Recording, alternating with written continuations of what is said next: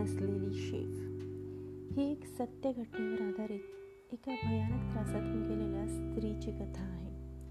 जेव्हा तुम्ही या मुलीची कथा ऐकाल तेव्हा तुम्हाला कळेल की आपले दुःख किती लहान आहे. ही घटना आहे पंचवीस सप्टेंबर दोन हजारची. मारिकेल आपटन नावाची जांबवांग मधील ही अकरा वर्षाची लहान मुलगी दिसायला खूप छान. मध्यम आकाराचे डोळे नकट नाक चेहऱ्यावर नेहमी सुंदर स्माईल असणारी. ती तिच्या आईबरोबर राहत होती. तिथूनच काही अंतरावर तिच्या काकांचे घर होते. मारिकेल नेहमी आपल्या काकांकडे पाणी भरण्यासाठी जात असायची.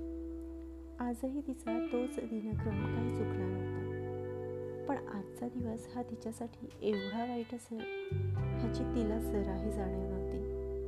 ती तिथे पोहोचली आणि पाहते तर काय तिच्या काकांना चार माणसांनी घेरून ठेवले होते. आणि काका गुडघ्यावर मान खाली घालून बसले होते. सुरुवातीला काही कळेना की नेमकं काय घडलं आहे. कारण जे चार माणसांना ती बघत होती ती माणसं त्यांच्याच आसपास राहणारी होती. आणि काही काळाच्या आत त्या चिमुरडीच्या समोर त्या चौघांपैकी एकाने काकांच्या मानेवर सुरा चालवला. हे बघून मारिकेल घाबरली जोरात किंचाळली. आता त्या चौघांनी मारिकेलला पाहिलेही आणि ते आता तिला मारण्यासाठी धावू लागले. मारिकेलही जीवाच्या आकांताने पळू लागली पण त्या राक्षसी माणसांसमोर त्या चिमुरडीचा वेग तो किती? त्यांनी मारिकेलला पकडलं ती ओरडली मला मारू नका माझ्यावर दया करा. पण ते काही ऐकत नव्हते. त्याने लांब चाकूने तिच्या मानेवरही वार केला. पण तोच वार इतका सजग झाला नाही. पण तेवढ्या हल्ल्याने मारिकेली बेशुद्ध झाली. जेव्हा ती जागी झाली तेव्हा तिला आसपास बरेच रक्त दिसले. तिने आजूबाजूंच्या माणसांचे पाय देखील पाहिले आणि ती तशीच मृतावस्थेत नाटक करत उपचित पडून राहिली. जेव्हा ते लोक निघून गेले तशी मारिकेल आपल्या घरी पळत सुटली. वाटेत जात असताना तिला जाणवले की आपले हात नाही आहेत कारण त्या लोकांनी ते कापून टाकले होते. तिला मध्ये मध्ये भोवळ ये येत होती पण ती कशीबशी घरी पोचली घरी तिच्या आईने तिची अवस्था बघितल्यावर आई सुन्न झाली. तिलाही काही समजेना काय झाले आहे. मुलीची अवस्था पाहून आई ही दहशतीने ओरडली. तिने तिला एका कपड्यात गुंडाळून हॉस्पिटलला नेले. जेव्हा ते रुग्णालयात पोचले तेव्हा डॉक्टरांना वाटले की ती आता मरणार आहे. तरी त्यांनी तिच्यावर पाच तास ऑपरेशन करून पंचवीस टक्के पंचवीस टाके घातले. मारिकेला आता जिवंत होती पण तिथे पण तिचे दोन्ही हात नव्हते. शोकांतिका इथेच संपली नव्हती. ते ज्यावेळी घरी परतले तेव्हा त्यांनी पाहिलं की त्यांचं संपूर्ण घर जाळून टाकलं होतं. खूप गरिबी असल्याने त्यांच्याकडे हॉस्पिटलचे पैसे द्यायला नव्हते. पण त्यांचे नातेवाईक देवदूत बनून आले. आणि त्यांनी हॉस्पिटलचं बिल भागवलं. त्याच नातेवाईकांनी त्या गुन्हेगारांना कोर्टात आणून त्यांना शिक्षाही देण्यास मदत केली.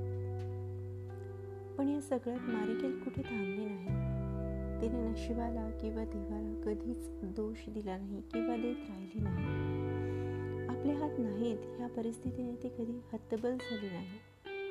उलट ती आता आपल्या मनगटांना अशा काही पद्धतीने वापरते की तुम्हाला विश्वास देखील बसणार नाही. मारिकेलला सर्वात मेहनती कॉम्प्युटरमध्ये सर्वोत्कृष्ट आणि अपंग मुलांची शाळेतील सभ्य मुलगी म्हणून समजली जाईल पुढे दोन हजार आठमध्ये तिने हॉटेल मॅनेजमेंटमधून ग्रॅज्युएशनही केले.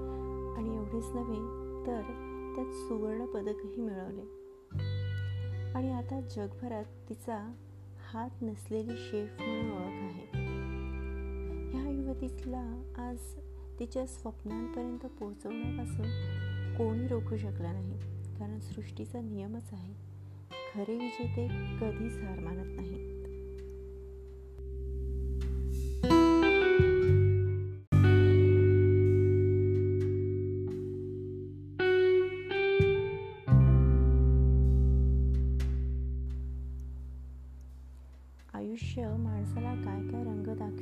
सांगता येत नाही.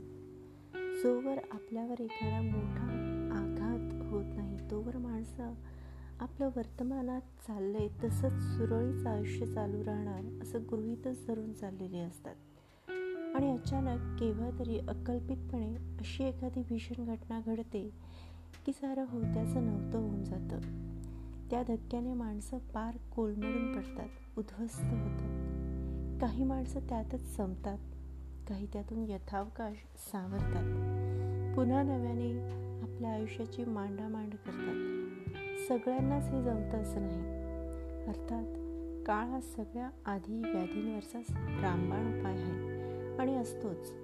तो आपलं काम करत राहतो. परंतु अशा एखाद्या भयान संकटात देखील त्यातून बाहेर पडण्याची माणसाची असामान्य वृत्ती उफाळून येते आणि मग अशी व्यक्ती त्या संकटावरही स्वार होते आणि आपले झेंडे काढते अशांच्या कथा अजरामर होतात.